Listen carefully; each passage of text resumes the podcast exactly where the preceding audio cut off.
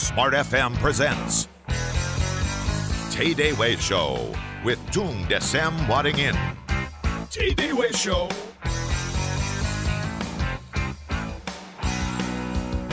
Selamat pagi Indonesia, semangat pagi smart listener. Kembali lagi TDW Show hadir untuk Anda di hari Kamis selama satu jam ke depan. Saya Alina Mahamel bersama dengan motivator terdahsyat di Indonesia, Mbah Dahsyat. Siapa lagi kalau bukan Tung Desem Waringin. Salam dahsyat, selamat pagi Patung, apa kabar? Selamat pagi yang dahsyat kabarnya mbahnya dahsyat gitu ya.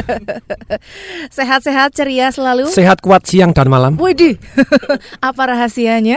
Pagi-pagi sudah sehat, malam-malam apalagi gitu. ya. Oke, rahasianya apa Patung? Rahasianya minum jamu gitu. ya. Susunya cocok juga. Banyak rahasia. Oke, paduan jamu dan susu. Iya. Sehingga makin jos ya Iya. Patung ya. Oke, pagi ini kita nggak cuma berdua aja ya Patung ya. Iya. Tapi ada tamu yang spesial hadir untuk TDW Show bersama kita semua Smart Listener. Sudah hadir di studio ada Iwel Sastra. Beliau ini suka mejeng gitu ya. Beraksi di depan TV. Nangkring. Nangkring. di dalam TV bukan di, di depan. Dalam acara Neo Democracy ada Mas Iwel Sastra. Halo Mas Iwel, apa kabar? Alhamdulillah kabar baik. Mbak Nina. Ternyata aslinya gimana Patung? Bagusan di TV atau aslinya? Jadi ini sebetulnya adalah pelawak yang paling ganteng yang saya tahu. Kalau di dunia komedi saya ini minoritas. Oh gitu. Karena kata- ganteng. Itu pengakuan sendiri ya. Saya nggak bilang loh ya. Oke, Patung dan juga Mas Iwel.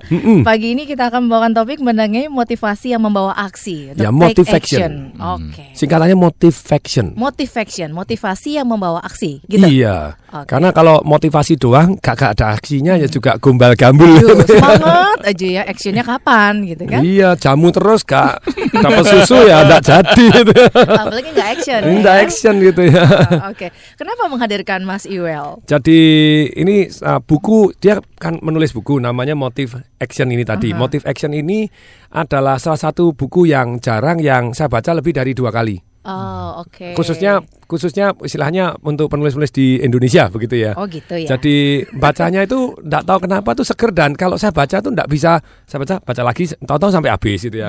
Semalam padahal sudah saya baca lagi. Saya baca lagi kemarin semalam sampai jam satu pagi saya baca sampai selesai lagi gitu Terus ya. tadi Jadi pagi baca lagi. Iya jadi ketika baca begitu tuh hanyut enak dan ketawa ketawi gitu ya. Jadi ternyata buku motivasi itu bisa ada humornya seger-seger.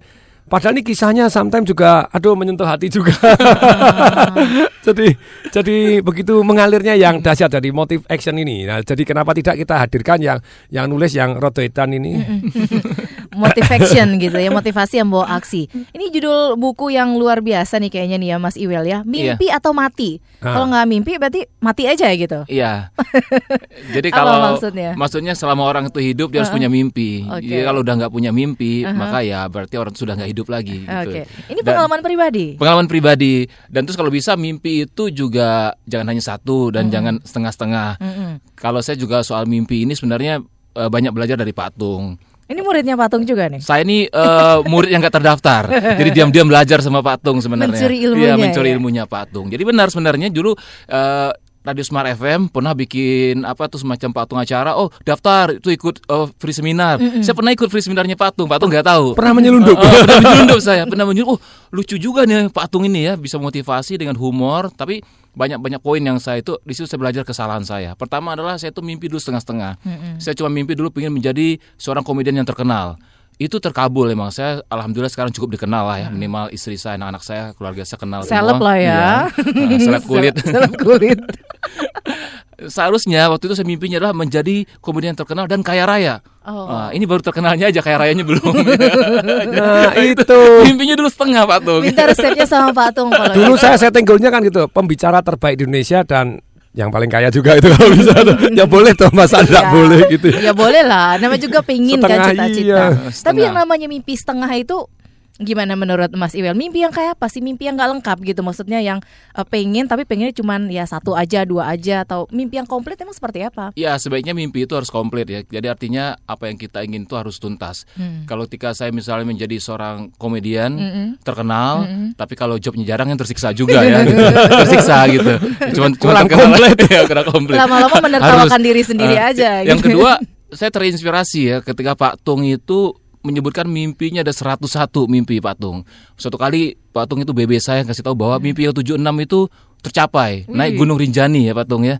Saya pikir, loh kalau seorang Pak Tung aja boleh mimpi le- lebih dari 100 kenapa saya enggak? Akhirnya saya menambah mimpi-mimpi baru gitu. Nah salah satunya adalah dengan jadi penulis. Jadi komedian yang juga bisa menulis komedian yang kaya raya komedian yang menginspirasi. Pokoknya depannya harus komedian tapi buntutnya yang saya tambahin gitu loh. Oke. tapi tetap komedian kata istri saya tetap komedian yang beristri satu gitu. Itu, itu tambahan dari istri saya. Ini langsung Mbak Mel manggil, iya iya itu harus ambil itu saya kasih jempol. dukung, saya dukung komedian yang beristri satu gitu ya. Nah sekarang kan saya juga udah mulai bahwa eh, dalam buku itu sebenarnya dulu kan saya banyak ya artinya tidak menunggu bola malah saya tuh bikin bola bukan lagi menjemput bola. Nah kemarin ini saya udah masuk kepada suasana yang mungkin zona nyaman gitu terlalu lama di TV sehingga banyak akhirnya saya itu waktunya tersita di sana. Nah ketika masuk 2013 saya mulai menatap mimpi. Saya ingin juga jadi komedian yang main film. Dan Alhamdulillah kemarin saya dalam waktu sebulan udah selesai bikin skenario film komedi eh, bersama teman dan sekarang lagi proses sama produser. Jadi pokoknya depannya komedi, belakangnya tuh saya tambahin terus. Komedian yang pengusaha misal gitu ya. Mantap. Wih, mantap banget. Komplit. Lama-lama panjang gitu ya pengenannya Iya. gitu ya. Terus di list mana yang udah tercapai, mana yang belum. Iya. Patung sendiri mimpinya udah berapa? Dari 100 berapa yang udah tercapai udah berapa Jadi puluh? kayak besok pagi ke Rusia, Another Wah. Dream centang lagi gitu. Ke Norwegia, Enak Patung. Ke Skandinavia. Orang bilang gitu kan, eh saya pernah baby patung, lama nggak dibalas. Maaf mas, saya tadi lagi, lagi nyetir. Saya bilang nyetir di mana mas? Di Spanyol. Wah nyetir di Spanyol patung, luar biasa. Jadi kalau impian itu mestinya komplit tadi. Jadi kenapa tidak misalnya tadi berarti eh, suami yang komedian juga. Anak yang Jadi mestinya kita segala peran di dalam kehidupan kita kenapa tidak? Dalam 101 mimpi saya kemudian sering kali saya masih tambahin lagi mimpi-mimpi baru turunannya gitu yang tadinya tidak berani mimpi sekarang lebih berani mimpi lagi. Nah, pada waktu nulis itu be do have. Jadi Anda pengen jadi apa tadi kan gitu ya? Iya. Terus do pengen melakukan apa, terus have pengen punya apa. Rata-rata orang kepengen have have have have. Tapi harusnya be dulu, jadi dulu. Mhm. Nah kalau saya lihat nih sejarahnya Mas Iwel ini, waduh, saya lihat ini belajarnya begitu banyak, bukunya banyak ilmunya. Jadi dan ada contoh-contoh yang mendasar bahkan di sini kalau tentang memasarkan diri aja 70 halaman. Wih. Jadi cerita tentang jualan diri Hmm, itu bagaimana diri gitu ya. bagaimana dia ngeyel hubungin siapa pun gitu ya. Ke rumahnya Ateng, Bagio, segala macam jadi senior-senior didatengin ngeyel bener ini jadi memasarkan Ini, diri. ini ini sebenarnya angkatan siapa sih Patung? Angkatan Kok tukul. ini satu saya lihat angkatan tukul, angkatan UJ juga. Enggak, mungkin Mas Iwel eh, le- apa sih batch-nya Oh, atau iya. angkatan ininya siapa sih yang Karena saya kan suka awalnya saya tuh senangnya lawak sebenarnya. Jadi pengen jadi pelawak tuh dari SD. Wih, Jadi udah udah udah senang lawak. SMP saya bilang sama ibu saya saya pengen jadi pelawak gitu. Terus eh, tamat SMP saya ke Jakarta. Nah, jadi umur 16 tahun saya mulai gerilya di Jakarta aja ketemu Pak S Bagio, Pak Ateng, semua Iya. pelawak senior itu saya datangin. Yang menarik adalah waktu itu kalau kita pengen jadi seorang pelawak kan harus punya grup pelawak. Nah, ini yang lama sekali karir saya itu nggak ada kejelasan karena sangat bergantung sama orang lain. Gagal terus bikin grup lawak, baru bikin satu bulan bubar, belum dikasih nama udah bubar. Jadi akhirnya saya datang ke Pak Isbagio lagi, Pak gimana nih saya ini udah gagal terus bikin grup lawak. Nah satu kali Pak Isbagio itu tahun 90 bilang sama saya bahwa saya lihat sih kamu nggak akan pernah bisa bikin grup pelawak, tapi kamu suatu saat akan dikenal sebagai pelawak gitu. Jadi saya eh, waktu itu apa ini kalimat penghibur aja ya gitu. Kenyataannya benar sampai 97 tuh nggak pernah berhasil bikin grup. Gitu. Sebelumnya pada sebelum pada waktu SMP, pada waktu mau pergi ke Jakarta. Jakarta, ibunya kan bilang itu kamu ndak ada modal tuh sana. Iya. Maksudnya modal itu gini loh. Ketika orang-orang sukses pergi ke Jakarta itu minimal kalau misalnya dia pengen jadi penyanyi ya sudah juara nyanyi kayak apa gitu ya. kontes lomba cipta lagu apa Nah gitu. ternyata lah, Hmm. nah itulah dreamnya come true juga. Kalau begitu terus dia ternyata juara lawak juga loh di Sumatera. Tapi modal lucu udah ada Mas Iwel. SMP sudah juara lawak kok. saya pikir memang mungkin eh, Tuhan sudah mentakdirkan saya jadi pelawak ya Oh, gitu, gitu. jadi komedian. Ada Arti- calling jadi pelawak ya, gitu karena ya. banyak hal-hal ketika saya Oh. merasa bahwa wah dunia lawak ini bukanlah dunia saya, tapi Tuhan mengarahkan lagi. Contohnya ketika saya kelas 3 SMP, Bu, saya mau ke Jakarta, tak lulus SMP. Kata Ibu, saya orang kalau ke Jakarta tuh harus ada modalnya. Kamu modalnya apa? Kalau kamu punya modal, baru Ibu kasih. Nah, abis ibu saya ngomong tuh saya jalan, saya jalan ke di kota Padang tuh jalan kaki sampai saya di suatu masjid namanya Masjid Muhammadiyah di tengah kota Padang. Saya sholat, minta petunjuk Tuhan gitu. Nah, pas saya keluar masjid, ini memang kayak film. Saya lihat spanduk itu, ikutilah lomba lawak tingkat Sumatera Barat. saya langsung daftar RRI TVRI dan saya juara satu. Padahal usia waktu itu baru mau 16 tahun. Uh, kompetitornya atau grup lawak lainnya itu umur 30 yang udah senior-senior gitu. Iya. Ini menarik ya Patung ya. Sejak hmm. awal sudah tahu kalau cita-cita itu pengen jadi pelawak. Saya nggak saya nggak tahu juga ya apakah memang cita-cita jadi pelawak ini memang udah dari awal gitu ya. Lahir ceprot sudah bikin ngakak gitu ya. Lahir maksudnya ah, banget. Artinya sudah menjadi hiburan juga kan di keluarganya gitu. Tapi benar-benar menjadikan itu sebagai sebuah cita-cita yang benar-benar yakin. Sebuah cita-cita tapi di tengah jalan ya artinya memang kemudian seorang komedian apa pun profesi itu mm -hmm. harus banyak belajar terutama bisnisnya. Mm -hmm. Ada satu hal yang tidak saya sangka-sangka di luar dugaan saya bahwa tahun 90-an masuk tahun 2000 bisnis lawak itu hilang. Dunia lawak itu mati suri. Mm-hmm. Jadi kalau kita bicara soal grup lawak sekarang nggak ada grup lawak yang muncul yang baru-baru. Acara lawak di televisi ada, tapi mm-hmm. bisa dihitung dengan jari. Berbeda dulu di eranya TVRI itu ada kesempatan dalam sebulan bisa muncul puluhan grup lawak, kesempatan mm. muncul semuanya banyak, bisnisnya jalan. Mm-hmm. Artinya sebuah pertunjukan musik, sebuah acara kantor kalau nggak ada grup lawak kayaknya kurang afdol. Mm-hmm. Nah terus masuk 2000 nggak ada, artinya bisnisnya sudah nggak ada. Nah untungnya pada waktu itu Tuhan mengarahkan saya untuk jadi seorang stand up comedian. Hmm. Jadi saya bisa tetap eksis sampai sekarang. Nah sekarang stand up comedian muncul.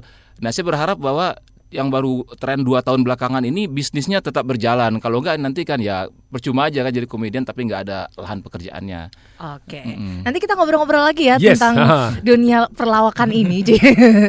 Ternyata Dan bagaimana tahan ini? Benar. Tahan, tahan sungguh tahan. Benar, benar banget. Dan begitu konsisten gitu dengan cita-citanya untuk menjadi pelawak ya, pelawak mm -hmm. yang komplit. Artinya nggak cuma komedian aja, tapi komedian yang bla bla bla bla bla yang banyak. Kaya, yang punya passive income, yang merangkap banyak macam itu kan ya, seru okay. aja dalam hidup itu. Apa sih sebenarnya motivasinya dan take actionnya harus seperti apa aja gitu kan ya Patung ya? ya. Nanti kita akan bahas, tapi sebelumnya kita harus jeda dulu untuk beberapa informasi komersial berikut.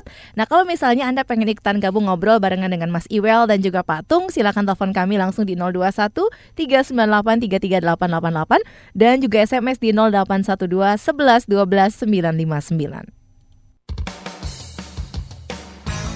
JDW Show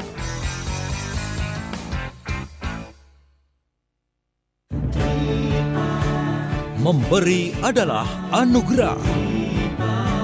Dengan keikhlasan, kepedulian, serta pelayanan yang optimal, senantiasa kami berikan untuk Anda sejak tahun 1978 dengan selalu berinovasi dalam jasa asuransi. Tripa menyediakan layanan asuransi pengangkutan, asuransi kebakaran dan perluasannya, asuransi kendaraan bermotor, asuransi kecelakaan diri, asuransi kontraktor all risk, asuransi erection all risk, asuransi electronic equipment, asuransi machinery breakdown, serta asuransi uang baik konvensional atau syariah.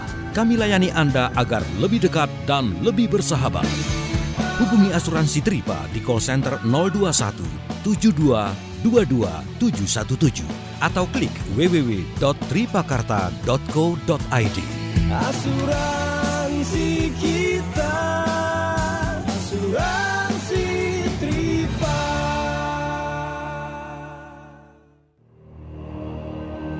Untuk kebutuhan pelanggan Indovision akan tayangan yang variatif, Indovision menghadirkan channel terbaru yaitu Sundance, tayang eksklusif mulai 22 Juni di saluran 23 Indovision.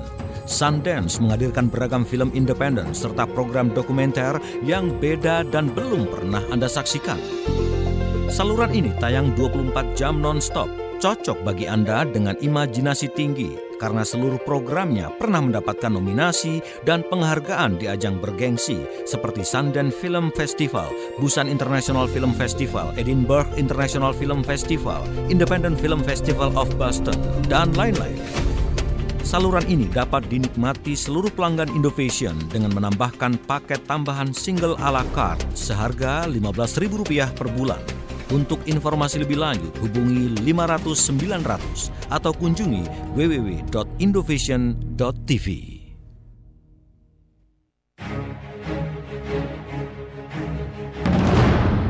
mereka berjuang. Orientasi gue yang pertama adalah menyelamatkan kampung, menyelamatkan alamnya, menyelamatkan budaya. Mengerahkan segala daya. Memberikan pelajaran membaca pertama pada anak itu tidak lagi berbasis pada huruf, tetapi berbasis pada kata. Pantang menyerah hingga tetes sejarah terakhir. Kita bagaimana belajar sejarah, tapi belajarlah dari sejarah. Banyak pemimpin kita tidak pernah belajar dari sejarah. Komitmen to the nation bersama para tokoh inspirasional yang berdedikasi memperjuangkan kejayaan dan kemakmuran rakyat Indonesia. Setiap Jumat jam 8 pagi waktu Indonesia Barat di Smart FM Network.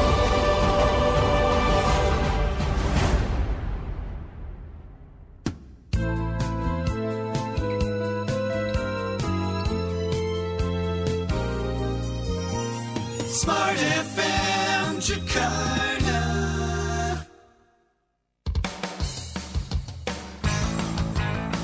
TDW Show with Tung Desem Waddingin. Kita lanjutkan TDW Show pagi ini bersama Pak Tung dan juga Mas Iwel Sastra. Kita masih ngomongin tentang motivasi yang buat kita take action, motive action gitu ya. Kalau motivasi aja semangat doang tapi nggak ada aksinya ya nggak akan terwujud mimpi-mimpinya gitu ya. Dan kalau actionnya Uh-uh. tanpa strategi juga akan repot ini. Uh-uh. Jadi saya sungguh berkesan ketika membaca di sini salah satu yang istilahnya bahasa keren saya adalah bergaul dengan orang yang tepat. Mm-mm. Seringkali di setiap seminar kan saya cerita bahwa di kitab suci itu diajarkan hati-hati bergaul dengan siapa jadi loh. Hmm. Bergaul dengan kiai jadi kiai, bergaul dengan preman jadi preman. Nah, bergaul dengan pelawak ikut ngelawak juga itu ikut edan. Nah, tapi ini salah satu yang yang disampaikan ini teori keren ini eh tolong nih Mas Iwal di sini tolong dibahas teori Robin dalam motif action ini apa sih? Iya. Iya, jadi kan kalau saya memang motivasi ini banyak eh, diambil ide dasarnya dari humor-humor yang ada gitu atau motivasi kemudian dihumorkan. Nah suatu kali itu ada anekdot yang sangat terkenal sekali menyebutkan bahwa kenapa sih orang mesti kagum dengan superhero kayak Superman Hmm, gitu hmm. da- atau Batman, Batman. gitu. Padahal mereka tuh orang-orang yang bodoh. Hmm. Contohnya kayak Superman ya pakai celana dalam di luar gitu. Udah tuh nggak matching merah bajunya biru. Biru. gitu. Eh, Makanya Superman yang baru sekarang itu Man of Steel kan nggak pakai pak. Iya, celananya Iya, udah di dalam. pakai. Justru lebih bahaya itu. Gara-gara baca buku Gara-gara baca, nggak baca. daripada nggak matching nggak usah pakai sekalian. Mas Iwel gaulnya sama Pak Tung sih jadi ketularan edan. Tapi ada yang lebih bodoh lagi, itu Batman katanya. Ah. Batman punya sayap tapi nggak bisa terbang, Hmm. ikut-ikutan Superman kata gitu. Ngapain? Padahal kan sebenarnya kalau Batman itu sayap buat dia itu bukan buat terbang, tapi kan karena suka keluar malam. Jadi buat jadi selimut kan dingin itu ya. Hmm. Oke. Terus ada yang lebih bodoh lagi. Apa? Robin katanya. Hmm. Kenapa? Udah tahu Batman bodoh, kenapa diikutin? Robin bilang bodoh. Saya justru melihat sebaliknya. Robin ini justru yang paling pintar Hmm. karena dia pintar memilih teman. Coba kalau seandainya Robin itu yang diikutinya bukan Batman, Hmm. dia ikut misalnya Fatana gitu ya. Pasti dia juga ikut dipanggil-panggil KPK juga. Beda zaman kali. oh, ini ini Robin dari 42 aliran dana ke perempuan kok ada nama kamu satu gitu. Oh ternyata ya gitu. Melenceng satu. Melenceng gitu. Atau mungkin kalau misalnya yang ikut eh, Batman itu lah- adalah Bambang bukan Robin. Gak enak juga nyebutnya Batman dan Bambang gitu ya. Bukan Batman dan Iya, Robin. Batman dan Robin gitu. Oke. Ini artinya seseorang itu kita harus seperti Robin gitu. Kita harus menempel orang yang bisa mengangkat kita. Misalnya kalau saya ingin menjadi pembicara ya saya harus dekat-dekat dengan Pak Tung lah gitu ya. Artinya ketika Pak Tung yang merekomendasikan saya gitu, maka orang akan percaya Hmm. ketimbang saya mempromosikan diri saya sendiri. Tapi awas ketularan gilanya loh. Apa? Dari dulu dia sudah gila gitu. Sudah gila. Jadi ini pengalaman saya dulu waktu saya mulai jadi MC tahun 93. Saya udah jadi MC terus tapi jobnya masih jarang-jarang. Saya bingung kan, waduh gimana nih caranya biar dapat job. Nah pada waktu itu sahabat saya Gugun Gondrong adalah MC paling laris. Hampir tiap hari dia nge-MC. Nah saya deketin Gugun, Gun. Boleh nggak gini Gun? Eh, kalau seandainya ada orang cari MC terus lu nggak bisa lempar ke gua. Nanti kita inilah potong buat komisi terus Gugun bilang ah masa sama teman pakai komisi segala ya udah yang penting lu ikut gua setiap hari nanti gua kasih nah mulai jadi setiap kali orang nelpon Gugun Gugun nggak bisa pasti dilempar ke Iwel nah akhirnya job saya hampir sama banyak dengan Gugun Iya. nah kalau seandainya saya bagus Gugun kan enak ya orang kan senang wah Gugun MC-nya bagus gitu tapi kalau saya nggak bagus saya nggak ada risiko yang disalahin tetap Gugun Teori Robin. Salah sih ya. Oh ini teori Robin. Teori Robin. Iya. Teori Robin. Jadi Oke. akhirnya dia jadi ngetop juga. Meskipun Robin yang salah, yang disalahin tetap Batman gitu Betul. ya. Batman sih gitu ya, punya temennya salah Robin. Sama aja gitu. dulu ketika saya Hmm. mulai muncul di TV saya tempel Mas Effendi Ghazali gitu. Jadi- Fendi Ghazali itu juga juara lomba eh, lawak juga. Lawak, ya. Mhm, Ya. Ini ahli komunikasi politik tapi komedian juga gitu ya. Sebetulnya dia dreamnya tuh pengen jadi seorang pelawak gitu. Mm-mm. Dia pernah juara umur 8 eh tahun 85 Mm-mm. tapi nggak kesampaian. Mm. Akhirnya sekarang menjadi pakar komunikasi politik tapi kadang-kadang ngelawak juga. Oke, nih Smart Listener ada eh, dua buah buku dari Mas Iwel ya Mm-mm. yang akan dibagikan untuk Anda pagi ini.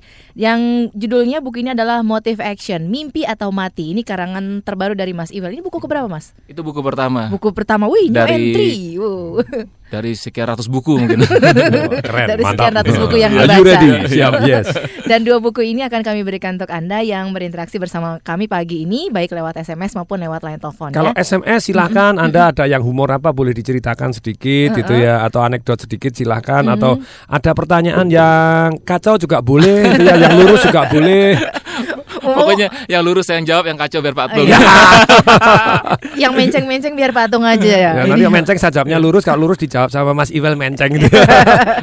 Oke, dan juga selain ada dua buah buku dari Mas Iwel, ada dua buah CD ya dari Patung ya. Paket CD terdiri dari 5 CD audio Happiness Revolution saya Wih, gitu ya. Oke, Happiness Revolution untuk Anda. Yes, Jadi ada empat mm. hadiah pagi ini ya Patung Yes, ya. mm. Oke, silakan Patung mengenai pengalaman dari Mas Iwel yang pengen sukses Ya. terus nempelnya ke orang yang tepat gitu. Dan- Apa komentar Patung? Jadi itulah ya jurus yang terbaik yang menurut saya yang paling mudah kita untuk sukses. Mm-mm. Itu seperti kita naik lift gitu ya. Kalau ke Mm-mm. atas jadi lebih mudah ke mana pun kita mau jauh lebih cepat Mm-mm. begitu.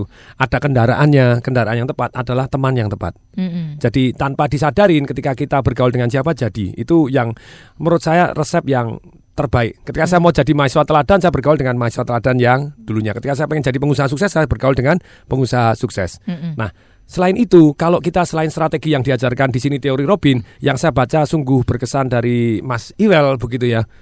Daya tahannya luar biasa, doanya begitu kuatnya. Mm-mm. Jadi hampir aja dia copot di tengah jalan tapi terselamatkan detik terakhir gara-gara doa dan impiannya.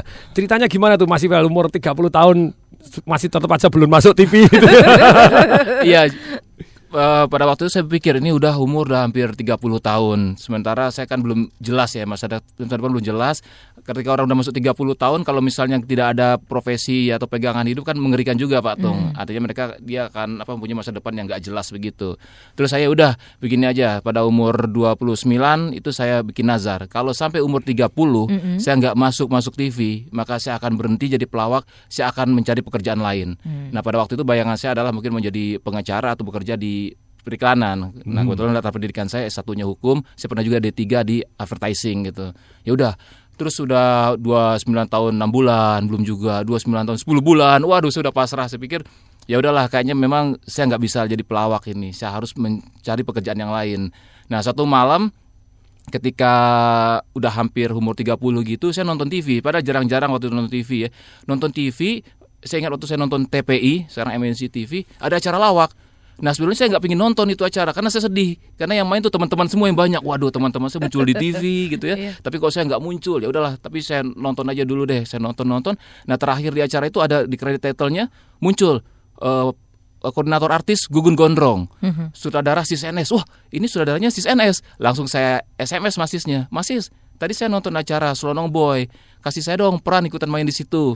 Kata Masis, ya udah hubungi Gugun Gondrong karena dia talentnya gitu. Terus saya SMS Gugun, Gun tadi saya udah hubungi Masis, kalau bisa ada peran tolong dikasih ya. Oke kata Gugun. Karena jawaban Gugun kurang meyakinkan, saya telepon dia. Gun, tadi kata Masis sudah ada peran buat gua. Ya, lu aja ngatur lagi. sekarang. Di peta kompli Iya, gitu tinggal ya. ngatur. Oke oke oke kata Gugun gitu. Berapa hari setelah itu Gugun nelpon, "Well, ini ada dua peran nih. Satu di episode Malin Kundang, satu lagi di episode Cimanis Jembatan Ancol. Syutingnya tanggal sekian sekian." Oke, saya datang, kemudian saya udah syuting dan alhamdulillah ternyata itu ditayangkan seminggu sebelum saya umur 30 tahun. Dua, eh, 30 tahun kurang seminggu. Kurang seminggu saya pikir itu bulan Oktober ya ini berarti Tuhan sudah menunjukkan jalan kepada saya Akhirnya untuk boleh terus true. menjadi seorang pelawak Oke, gitu. sebelum dilanjutkan ceritanya kita mengangkat penelpon dulu ya patungnya Yes, yang hmm. sudah bergabung bersama kita pagi ini. Halo, selamat pagi, salam dahsyat Selamat pagi, salam dahsyat. dengan Pak Antoni. Well, Iya. Pagi. Halo, selamat pagi Pak Antoni. Iya, saya Antoni. Iya, silakan Saya langsung dengan Pak Tung dan juga Mas eh, Iwel. Yes, kalau silakan. untuk dunia komedian, Iya. seberapa besar sih perlunya intelektualitas itu? dan kepekaan untuk melihat hal-hal di masyarakat itu kan sebagai bahan. Iya. Ah, ah, jadi intelektual kualitas dan kepekaan melihat yang di masyarakat itu seberapa besar perannya. Oke. Kemudian yang kedua yang terakhir Pak ini pernyataan untuk Mas Ewel dan Patung. Yes, Kan silakan. Bisa disebut eh, komedian yang kering, dry comedian. Nah maksudnya apa sih komedian yang kering? Artinya dia tidak banyak ini, tidak banyak tapi gesturnya, senyumnya atau kata-kata hematnya itu memang sudah lucu. Hmm. Apa kira-kira penjelasannya? Pak Antoni, mohon maaf diulangi pertanyaan yang kedua, agak kurang jelas kami menangkap suaranya, Pak. Ya, saya dengar Bob Hope itu terkenal sebagai komedian yang kering. Hmm, komedian yang kering. Oke, baik. Ah, dry komedian. Mm-mm. Oh, dry. Nah, itu maksudnya apa? Apakah memang Maksudnya banyak dijemur, Pak. Dia suka outdoor, Pak. Outdoor kering sendiri dia. Kemudian Dasar nanya sama pelawak nyesel yang tanya. Oke. Eh, banyak kata-kata tapi lucu. Apa Iya. penjelasannya kayak gimana gitu? Baik. Baik. Terima kasih dua Oke, pertanyaan itu, Pak. terima kasih Pak Antoni untuk Iya. teleponnya. Sebelum dijawab Mas Iwel dan juga Patung, ada satu penelpon lagi. Iya, boleh. ada Pak Nyoman. Halo, semangat pagi, salam dahsyat Pak Nyoman. Salam dahsyat, selamat pagi buat Pak Tung, Mas, Mas Iwel juga. Pagi, Pak. Selamat pagi Yes, Pak salam Nyoman. dahsyat. Silakan Pak Nyoman. Saya tahu persis Mas Iwel tampil pertama sekali hanya apa menyela-menyela acara, tapi saat awal saya sudah tertarik dan saya akan tahu Mas Iwel bakal sukses. Yang ingin saya tanyakan, kenapa begitu pedenya Mas Iwel akan menjadi pelawak terkenal? Apa indikasi? Padahal enggak pede Pak, gemeteran juga kakinya Pak. Kantongnya juga waktu itu. Kalau Bapak baca kisahnya di Motive Action baru tahu. Terima kasih. Yes, Oke, silakan. baik, terima kasih Pak Nyoman.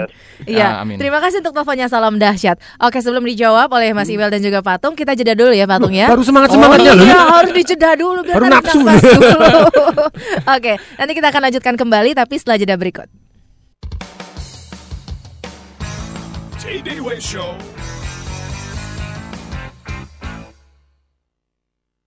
Ikuti program sertifikasi trainer Great Trainer in Action yang telah melahirkan ratusan trainer internal dan profesional di berbagai negara. Anda akan diajarkan mengintegrasikan berbagai teknologi pendidikan mutakhir seperti super learning, accelerated training, quantum teaching, mind mapping, NLP, memory link, bahkan teknik acting hingga mendesain slide cara Zen presentation yang langka. Dan manfaat lainnya, tersedia buku dan CD training gratis ribuan games kisah untuk training, bonus modul Empower Employees senilai 15 juta rupiah, plus bergabung dalam komunitas trainer. Workshop dipandu The Best EQ Trainer Indonesia, Anthony Dio Martin, bersama Master Trainer Max Sandi. Training dilaksanakan 26 hingga 29 Agustus 2013 di Hotel Santika, Jakarta. Untuk pendaftaran silakan hubungi 351 8505 atau 386 2521 atau kunjungi www.mwsindonesia.com. Remember, invest before you harvest.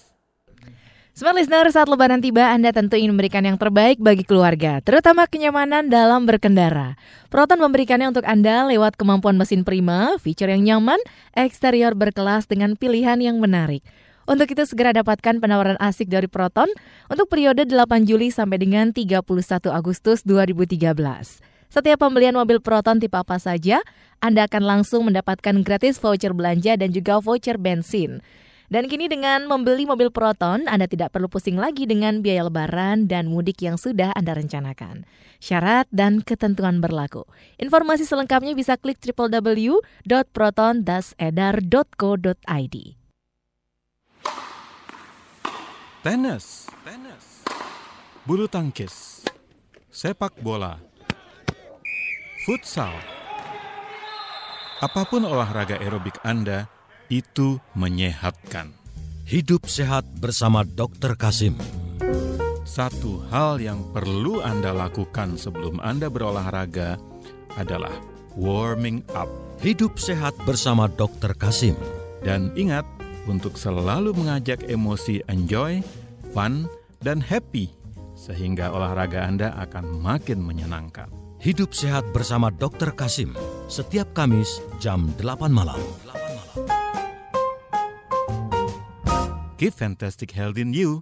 Saya Dr. Kasim Rashidi untuk Smart FM. Smart FM. Smart FM. Smart FM. The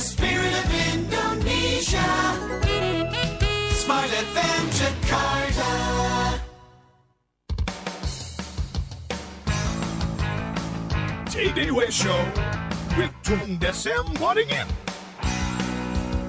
Motivasi yang bikin aksi, take action. Masih bersama dengan Mas Iwal Sastra, Patung, dan juga saya Alina Mahamel. Terima kasih untuk Anda yang sudah ikutan gabung, baik lewat Twitter maupun lewat SMS, juga udah telepon tadi ya. Nah silakan Mas Iwel dan juga Patung dikomentari tadi ada pertanyaan dari Pak Antoni dan juga Pak Nyoman dari Line Talk. Nanti kita bahas juga lewat SMS. Apa pertanyaan udah lupa?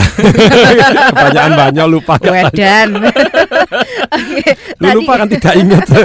Pak Antoni tadi bilang soal intelektualitas, Oh, iya. kualitas dan juga kepekaan sebagai seorang komedian. Perlu nggak sih tiga hal itu, Mas Iya, kalau kita lihat sejarah lawak, misal kayak almarhum Edi Sud, Mm. Ateng, Isbagio, mereka itu adalah mempunyai intelektual yang tinggi. Mereka lulusan UGM, mereka Mm. kuliah. Mm. Kemudian yang ke sini ada Warkop, mereka Iya. uh, kuliahan semua Mm. gitu ya. Jadi mereka-mereka yang sukses ini rata-rata mereka yang punya pendidikan yang bagus, pendidikan yang tinggi gitu. Nah, kalaupun seandainya pendidikannya terbatas, tapi adalah orang yang punya semangat belajar tinggi. Mm. Contohnya adalah Mas Deddy Gumelar Lesmiing. Mm-mm. Ma- Mas Dedi mah tamatan STM kalau nggak salah, tapi dia orang punya semangat belajar yang tinggi gitu. ya. Artinya dia menunjukkan intelektualitas itu bisa bertahan. Pak Tarzan, Hmm. Pak Tarzan itu adalah seorang pelawak yang memiliki intelektualitas, Hmm. tapi memang gaya ngelawaknya Sri Mulat. Hmm. Nah ini yang harus kadang-kadang dipahami oleh eh, penonton gitu ya, bahwa mereka-mereka ini adalah orang-orang yang punya intelektualitas itu. Misal kayak Tukul, Tukul itu memang eh, brandingnya memang gitu katro deso tapi orangnya pinter. Iya. pinter cerdas. Kalau kita ngomong Sangat, serius dengan hmm. dia sangat cerdas. Dia buktinya sekarang dia bisa investasikan uangnya dengan baik sampai di Hmm. Bali sampai di mana pun dalam bentuk properti. Dia adalah orang yang betul-betul mem- dari awal itu sudah namanya itu pun sudah dipikirkan. Hmm. kenapa tukul? Hmm. ya tukul kan tumbuh. Arwana ikan yang mahal jadi akan Hmm. tumbuh menjadi mahal. Widih. nah dia tuh cerita dulu. Bahkan di kartu namanya pun namanya tukul itu nanjak ditulisnya. Jadi bukan lurus mesti nanjak. Supaya kan nanjak nah itu berarti menunjukkan dia punya suatu intelektualitas ya gitu. Dia memikirkan jadi bukan hanya terlihat ketika lagi ngelawak patung tapi ketika memikirkan. Nah sama saya terinspirasi dalam bukunya Pak Tung menyebutkan bahwa orang kalau mengerti marketing itu akan kaya. Tapi kalau orang udah kaya eh, walaupun nggak tahu marketing tapi dengan mengerti marketing seharusnya dia bisa lebih kaya lagi. Nah di situ saya akhirnya adopsi itu menjadi untuk memasarkan diri. Artinya seseorang yang bisa memasarkan diri dia akan bisa menjadi kaya dan sangat kaya Hmm. nah itu yang sekarang sedang saya lakukan rata-rata pelawak-pelawak yang sukses itu adalah pelawak-pelawak yang masih mampu bisa memasarkan dirinya dengan baik gitu. Artinya intelektual untuk seorang pelawak itu penting ya, Mas sangat penting. ya? Kalau kita lihat Esbagio itu sampai ak- eh, dia adalah orang yang ketika meninggal pun itu anak-anak istrinya itu masih makmur ya dalam keadaan makmur. Hmm. Eh, Wow. Almarhum Ateng itu anaknya sampai sekolah ke luar negeri Wow. dalam keadaan Hmm. makmur. Dia daerah Hmm. susah. Nah biasanya maaf kebanyakan pelak-pelak yang kemudian eh, hidupnya di akhir hayatnya agak susah memang itu secara intelektual itu eh, kurang gitu ya dibandingkan yang lain. Kemudian juga nggak mau belajar. Kemudian udah cukup puas. Ah udah kan saya udah lucu. Buat apa lagi mikirin yang macam-macam. Iya. Nah itu sekarang akhirnya saya Dan juga pada waktu lucu beli macam-macam. Punya istri macam-macam. Lah, boros gitu ya. Nah, jadi kalau dalam buku ini sebenarnya eh, karir saya sebagai komedian itu hanya sebagai benang mer- merah, tapi Hmm. sebenarnya banyak sekali ilmu-ilmu yang bisa dipakai oleh siapa pun, baik dia sebagai karyawan, profesional maupun seorang entrepreneur gitu. Contohnya dalam memasarkan diri. Gimana juga saya sekarang misalnya saya lihat waktu itu, wah enak ya jadi patung ya. Saya lihat patung dalam beberapa tahun bisa jadi kaya raya cuma sebagai pembicara. Kalau saya udah komedian udah berapa tahun ngelawak sampai lumpuh pun nggak bisa kayak patung. Hmm. Nah, akhirnya apa? Saya tetap sebagai komedian. Sekarang saya lirik-lirik juga dunia patung komedian juga juga bisa memberikan motivasi. Hmm. Komedian, Komedian juga bisa motivator. sebagai pembicara gitu Oke, ya. Nambah lagi dong mimpinya ya. Iya harus begitu Awas terus. patung kesaing. Oh, Bukan kesaing kolaborasi. Oh, kolaborasi. Selalu tidak ada yang namanya istilahnya saingan, yang ada hanya teman dan tempat Asik. belajar. Nah, itu juga lahir kan dari inspirasi Hmm. eh, bincang-bincang dengan Pak Atung. Hmm. Jadi saya ini sebelumnya diam-diam suka nyuri ilmu Pak Atung. Hmm. Saya BB, kasih pertanyaan satu ya kan. Nanti Pak Atung jawab. Nah, ini juga buat teman-teman yang lagi apa merintis karir, kita butuh seorang mentor. Hmm. Nah, tapi kita harus punya cara yang baik untuk caper terhadap mentor. Banyak juga orang SMS saya, tapi kadang-kadang pertanyaannya itu apa ya? Pertanyaan itu bikin kita untuk tidak bergairah untuk menjawabnya. Hmm. Terlalu dasar, terlalu Jadi pertanyaannya impoten begitu. Iya, jadi kurang Tidak merangsang. merangsang ataupun misalnya di Twitter mention mention itu malah sinis Heeh. tidak eh, membangun akhirnya dia kehilangan seorang teman kan kalau saya nggak saya kasih pertanyaan merangsang Patung sehingga akhirnya Patung cerita soal Oscar de la Hoya dia petinju tapi ngerti bisnisnya oh saya selama ini salahnya adalah saya hanya komedi komedi komedi aja saya nggak ngerti bisnisnya nah mulai itu dari tahun kemarin saya sudah mulai mengubah semua itu dan memang terasa sangat berubah sekali Contohnya salah satu saya diundang kan di radio Smart FM hari ini ini kan salah satu dampak dari itu juga gitu. Tahun-tahun kemarin nggak diundang loh Pak Tum. Iya, iya, kan, betul, udah- iya. Saya udah enam tahun punya acara TV nggak pernah diundang ke sini. Di Smart FM itu ya, Ah. keterlaluan Smart FM. Siapa tuh yang punya itu? Cuman Ah, dalam dimarahin loh, dimarahin. Cuma berapa bulan saya praktekkan semua itu. Sama atau ikut pegang saham ikut dimarahin. Tapi kalau bicara soal kepekaan gitu ya, Iya. Stres nggak sih jadi komedian gitu ya? Kalau misalnya udah capek-capek ngelawak, eh audiensnya kaku aja nggak ketawa-ketawa, stres nggak? Iya, seorang pelawak itu atau komedian tuh tingkat stresnya tinggi karena kan dituntut harus lucu. Hmm. Itu kalau seandainya kita main Hmm. nggak lucu, Hmm. minta horor sama penitia juga malu. nah, yang paling Lo kan ditakut dikatakan di sini bahwa amplop bukan tujuan utama tuh. bukan Pak isinya penting. Ya, isinya yang penting ya. Amplopnya bukan Amplopnya tujuan dibuang utama. kok ya Apalagi ya. kalau misalnya kalau komedian itu disuruh tampil ketika orang lagi makan. Hmm. Nah, saya dulu pernah waktu tahun eh, 98 saya awal-awalnya memasarkan diri sebagai stand up comedian kan susah ya. Mm-mm. Eh, Mbak Lina ini susah. Terus sampai suatu saat saya dapat kesempatan kesempatan untuk tampil dari seorang teman ada acara perusahaannya dia. Tapi waktu itu tema acaranya adalah pesta duren. Oh, pesta duren. Sayangnya saya tampil itu pas mereka makan duren. Saya kasih jokes pertama diam, jokes kedua diam, jokes ketiga diam. Terus ada seorang bapak-bapak naik ke atas. Hmm. Saya bilang, "Mas, Mas, yuk makan duren dulu yuk." Gitu. Turun. Itu sebetulnya kebaikan. Coba Ah. kalau itu pada waktu itu sukses ngelawaknya, orang keselak durian mati itu gimana dosa itu ya. Oke, nanti kita lanjutkan tapi sebelumnya kita menerima penelpon lagi ya Loh, Pak ada ya, penelpon. dan Yes, juga Mas. Iwel. Hmm. Ada Mas Denny. Halo, selamat pagi. Salam dahsyat Mas Denny. Selamat pagi, salam dasar semuanya. Iya, silakan langsung dengan Pak Tung dan juga Mas Iwel. Silakan, salam dahsyat Mas Denny. Ya, Patung dan Mas Iwil, eh, saya mau tanya Mas hubungan antara mimpi dengan calling. Mimpi dengan Ini calling. apa, bagaimana apa kita membangun mimpi sesuai dengan calling kita atau Mm-mm. istilahnya tidak ada hubungan artinya buatlah mimpi semau kita atau Mm-mm. bagaimana gitu Mas Iwil. Artinya apakah ku tahu yang ku mau atau ku tahu yang ku mampu gitu. Oh, Luar biasa ya. Kelihatan intelektualitasnya. Iya. bener. Saking pertanyaan intelektual saya nggak nangkep. Tagline-nya oke loh ya. Oh iya tadi ada yang menanyakan juga sebelum jawab Tum Bob Hope ya dry Iya, comedian. hmm, dry comedy. Ada- Itu istilah ya, istilah menunjukkan bahwa Bob ini apa pun yang diomongin oleh dia lucu. Mm-mm. Dia memang adalah mbahnya mbahnya komedi di Amerika. gitu. Oke, sebelum dilanjutkan terima penelpon lagi ya Mas Oke, Iwel ya. Wah laris hari ini. Oh, laris manis, oh, artis kok ya. Iya pertanyaannya berjuta karung. Oke, ada Erika. Halo, selamat pagi Erika. Putus ya. Coba ditelepon Waduh, lagi. Ini baru pertama kalinya ada lembut nanya putus. Makanya Batu. Yang lain pejatan melulu.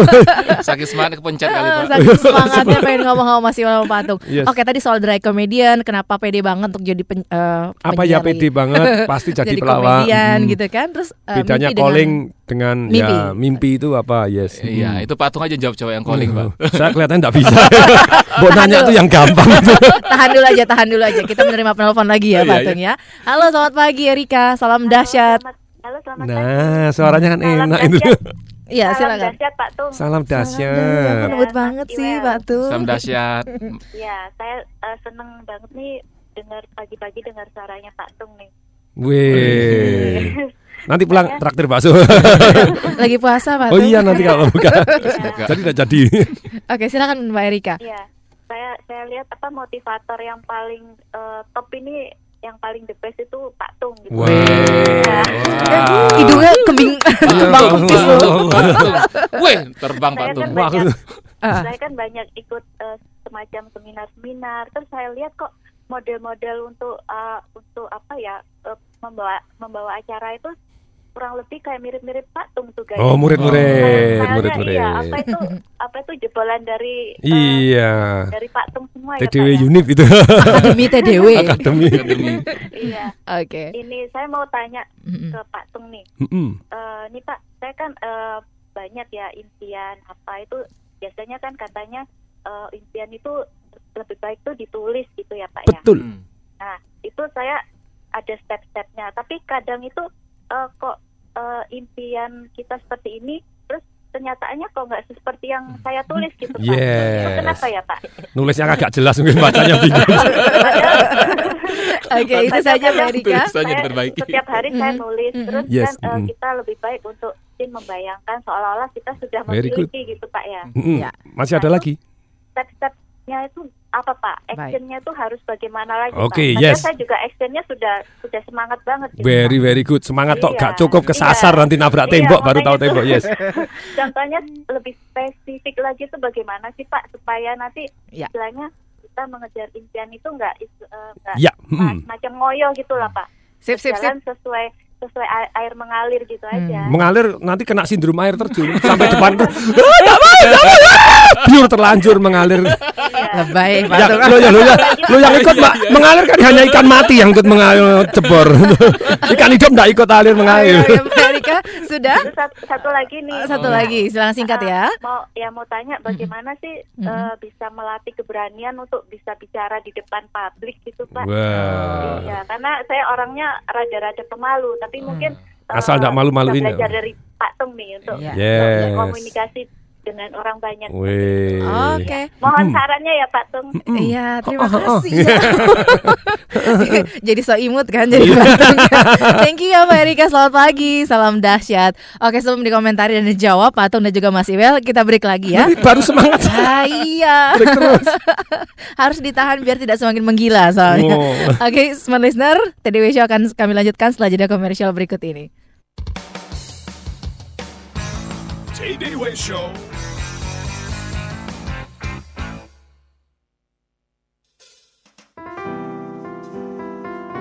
Smart Listener, jika di antara Anda adalah wanita yang banyak mengalami problema di seputar kehidupan Anda dan ingin mencari solusi, namun tidak tahu di mana dan ke mana mencarinya, maka nantikan Ladies Lunch, sebuah program yang membahas dan mengupas tuntas berbagai persoalan wanita modern.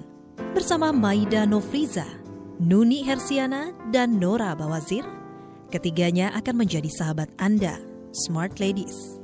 Setiap Jumat malam pukul 20 hingga 21. Ladies Lunch, ajang Smart Ladies saling berbagi dan memberi harapan. Ikuti Twitternya at Radio Smart FM dengan hashtag Ladies Lunch. Ladies Lunch hanya di Smart FM.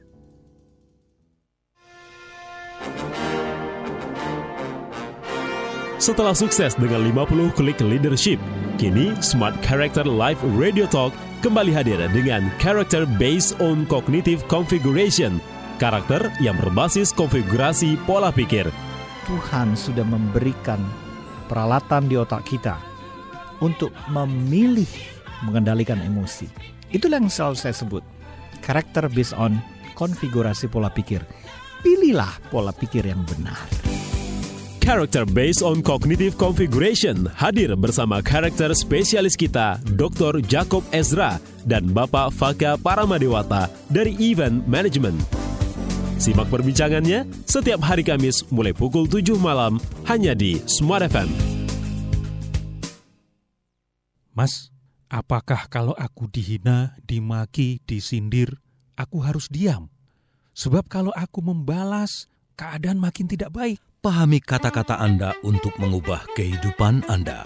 Bersama The Indonesian Mind Provocator, Prasetya M. Brata. Tenang, apa yang keluar dari mulut kita akan kembali lebih besar kepada diri kita sendiri. Jadi, kalau dia menghina Anda, memaki Anda, menyindir Anda, itu akan kembali kepada dirinya sendiri.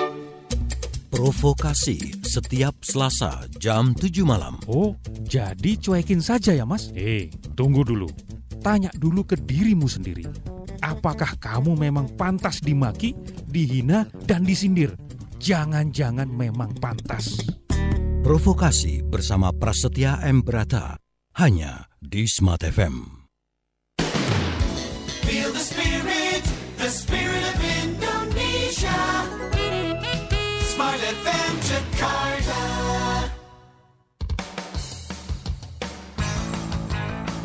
TDW Show with Tung Desem Waddingin. Motive Action, Berani Mimpi atau Mati. Ini buku yang keren banget dari Mas Iwal Sastra yang akan dibagikan untuk Anda Smart Listener dua buah buku untuk Anda yang berinteraksi bersama kami pagi ini. Kita tadi menerima sejumlah pertanyaan ya, belum lagi belum lewat SMS yang Yes. banyak banget sampai bilang Patung tuh orangnya ganteng atau gimana sih? Terima kasih, terima kasih. Oh. Kalau dari kalau dari samping sini ganteng banget. Dari samping. dari samping patung. Eh. Samping belakang. Hitam. Samping belakang nggak kelihatan. Oke, tadi ada pertanyaan dari Denny dan juga Erika yang belum terjawab juga dari Pak Nyoman ya. Kenapa pede banget untuk jadi komedian, bedanya mimpi dengan calling, kemudian uh, tentang impian yang sebaiknya ditulis dan juga Ya, bagaimana hmm. mengatasi rasa malu untuk berbicara di depan publik. Mungkin Mas Iwel juga bisa sharing dari Silakan, pengalamannya. Iya, kalau saya kenapa PD itu mungkin kalau dulu saya nggak ngerti itu istilahnya passion. Kalau sekarang mungkin saya itulah passion gitu. Hmm. Artinya dari dalam, dorongan di dalam saya tuh pengen jadi seorang pelawak pada waktu itu. Nah, tahun 97 gara-gara saya nonton Bob Hope dan Hmm. Seinfeld, akhirnya saya memutuskan untuk solo karir. Hmm. Tahun 98 saya baru tahu bahwa itu nama istilahnya stand up comedy. Hmm. Jadi Kenapa saya selalu berani bilang saya ini adalah pelopor stand up comedy di Indonesia? Karena pada waktu saya udah mulai tahun 98 belum banyak orang. Mm-mm. Ma- Mungkin saya nggak nemu gitu. Mm-mm. Artinya saya udah mulai memasarkan stand up comedy. Tahun 2004 saya melakukan pementasan stand up comedy pertama di Indonesia. Mm-mm. Nah, kenapa saya pede lucu itu ternyata bisa dipelajari. Jadi Ada tekniknya ya. stand up Hmm. comedian ini Ada kalau di ilmunya. Amerika itu ada sekolahnya, ada Wih. kursusnya. Bahkan Patung Wow. tadi waktu lagi jeda break itu, Heeh. Di- Patung tuh tahu juga tuh trik-trik untuk bikin humor. Hmm. Ya eh, trik 1 2 3. Jadi Iya. satu serius, dua serius, tiga lucu. Ternyata Hmm. Patung juga memahami kan, artinya itu bisa dipelajari. Saya mempelajari setup, punchline gitu. Jadi ternyata itu mudah untuk dipelajari di stand up, bikin kita semakin eh, pede sekarang ini. Terus kemudian kalau dipikir tadi kayak calling atau dengan Hmm, mimpi gitu. panggilan. Hmm. Kalau Hmm. menurut saya sih Mm-mm. calling itu memang udah ada dalam diri kita. Kemudian bagaimana kita menjadikan itu menjadi suatu mimpi dan target. Mm-mm. Itu dulu yang saya lupa. Saya cuma pengen, oh saya pengen jadi pelawak, saya ke Jakarta jadi pelawak. Kayaknya fokus Oh, banget gitu fokusnya jadi itu aja, pelawak ya. lurus saja. Mm-mm. Terus seharusnya lebih baik ditambah dengan mimpi. Mm-mm. Saya menjadi seorang pelawak yang termahal, Oh. jadi pelawak yang terlaris, Mm. jadi pelawak yang terkaya, Mm. pelawak yang filmnya paling banyak. Jadi Mm. buntutnya harus ditambah lagi dalam mimpi-mimpi itu. Mm. Nah itu dulu saya lupa, tapi setelah saya dulu eh saya bergaul dengan Pak Tung, Mhm. saya deng- sering dengar siaran Pak Tung. Kadang-kadang saya juga menyelinap ke seminarnya Pak Tung. Mm-mm. Jadi saya ini sering menyelinap ke seminarnya Pak Tung, jadi nggak bayar kan? Dasar ya. saya dengar terus Pak Tung terlihat, Uh. ntar di- eh, nggak lama BB, Uh-huh. Mas Pak kok udah ngilang aja. gitu. tak cari lagi ke mana nih Mas? Hilang lenyap tak berbekas. Artinya memang kita harus seperti Pak Tung bilang tadi itu saya tulis juga action terus terukur. Hmm. Bagaimana terukur? Karena action itu ada ilmunya. Kita harus cari ilmu sebanyak-banyaknya. Kalau berminat di properti harus tahu ilmu properti seperti Pak Tung kasih tahu juga. Kalau ingin tahu menjadi eh, seorang komedian harus tahu ilmunya. Nah, setelah tahu bagaimana memasarkannya, bagaimana bisnisnya. Nah, ini yang kadang-kadang teman-teman eh, lupa. Banyak sekarang mungkin kalau kemarin kayak saya main di komedi cafe, banyak sekali anak-anak muda yang pengen jadi stand up comedian, di Hmm. open mic latihan, tapi nggak Hmm. punya visi misi.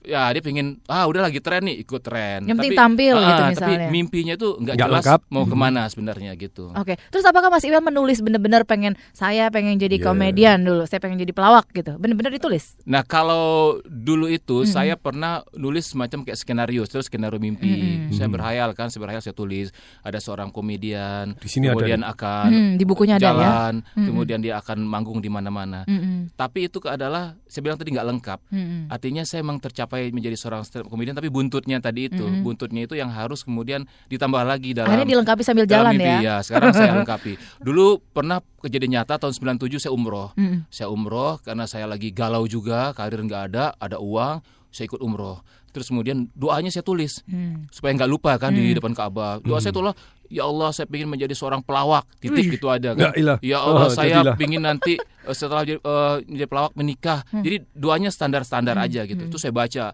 Nggak tahu nggak lama hilang itu catatan doa. Hmm. Saya cari di mana di mana gitu. Pas saya muter lagi depan Ka'bah ada orang yang baca catatan doa saya tuh. Hmm. Loh, kok dibaca sama orang gitu.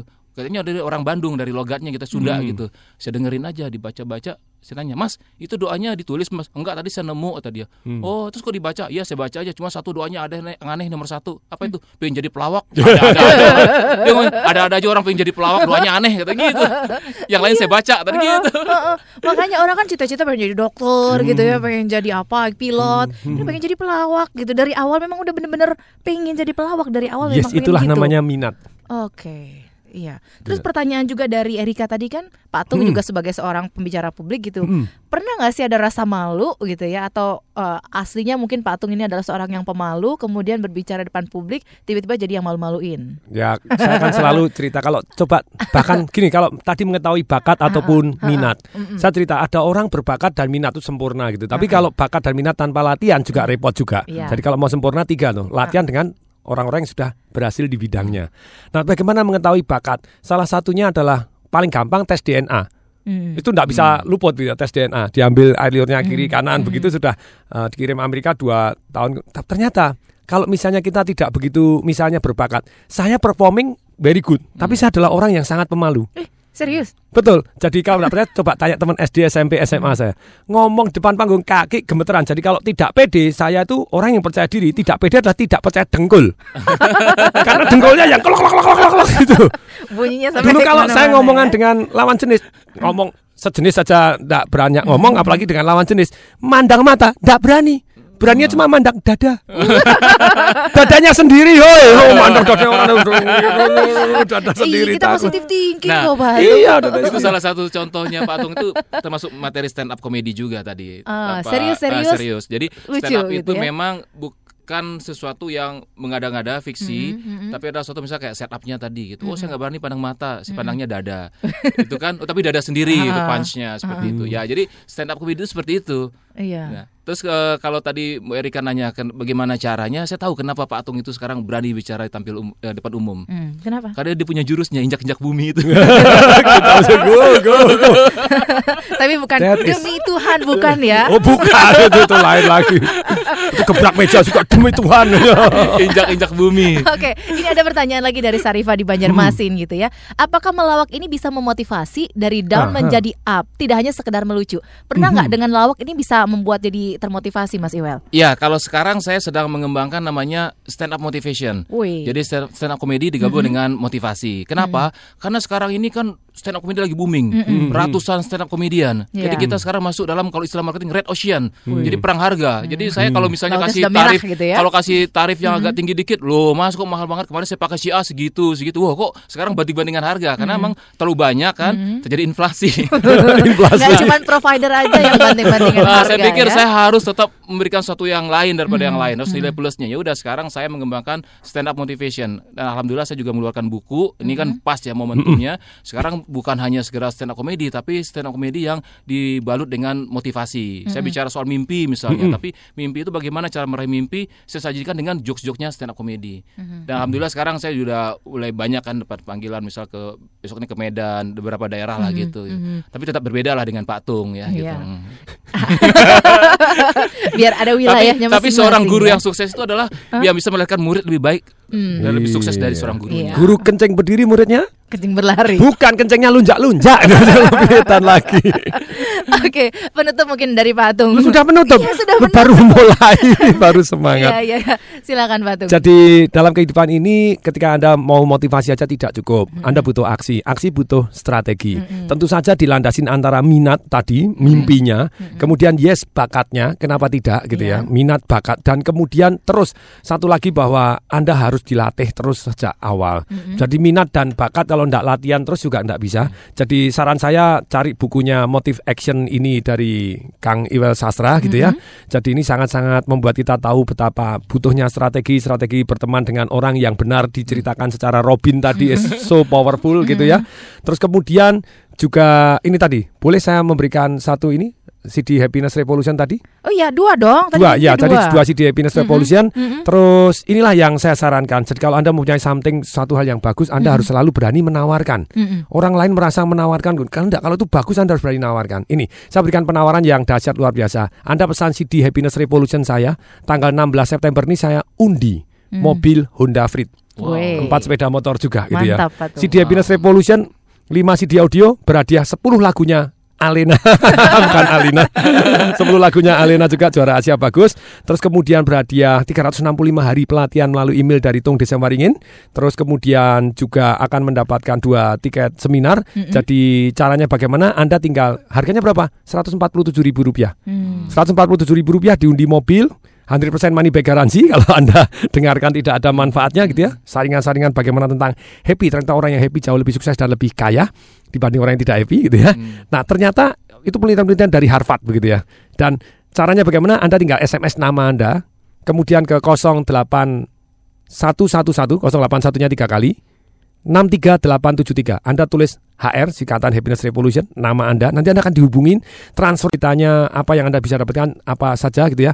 08111 081-nya tiga kali 63873. 08 111 0813 kali 63873. Mas Iwel, Mm-mm. itu websitenya yang terakhir Fashion Jelita itu websitenya apa supaya orang berkunjung ke satu fashionnya Mas Iwel ini bisnisnya Mas Iwel juga sama istri. Oke, Fashion- komedian yang pebisnis juga ya. Fashionjelita.com itu eh, toko online baju perempuan, jadi Hmm. busana perempuan. Jadi kalau yang malas ke mana-mana ingin beli online, tinggal lihat di situ ada pin BB, ada SMS, tinggal SMS. Fashionjelita.com. Juga kalau mau undang Mas Iwel sebagai MC ataupun sebagai stand up komedian atau stand up itu itu harus SMS ke mana atau gimana? Iya, tinggal di Google aja Iwel Sastra nanti muncul blog saya. Ih. Di situ ada nomor handphone 0817 66 55 874. Oke. Ulangi pelan-pelan kalau nomor handphone harus ngulang itu Oh, iya. tekniknya harus tiga kali pelan-pelan kalau enggak orang lupa.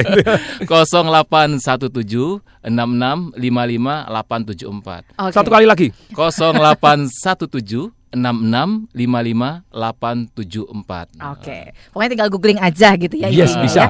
Oke, terakhir kita akan mengumumkan yang mendapatkan dua buah CD Happiness Revolution dari Patung dan juga dua buah buku Motivation Mimpi atau Mati dari Mas Iwel Sastra. Ada Pak Antoni dan juga Sarifah di Banjarmasin yang mendapatkan CD dari Patung dan juga Mas Denny dan Mbak Erika yang mendapatkan buku dari Mas Iwel Sastra.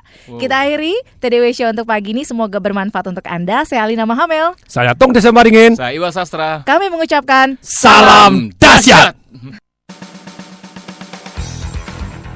That was Tay Day Way Show with Tung Desem Wadding In. Brought to you by Smart FM Network.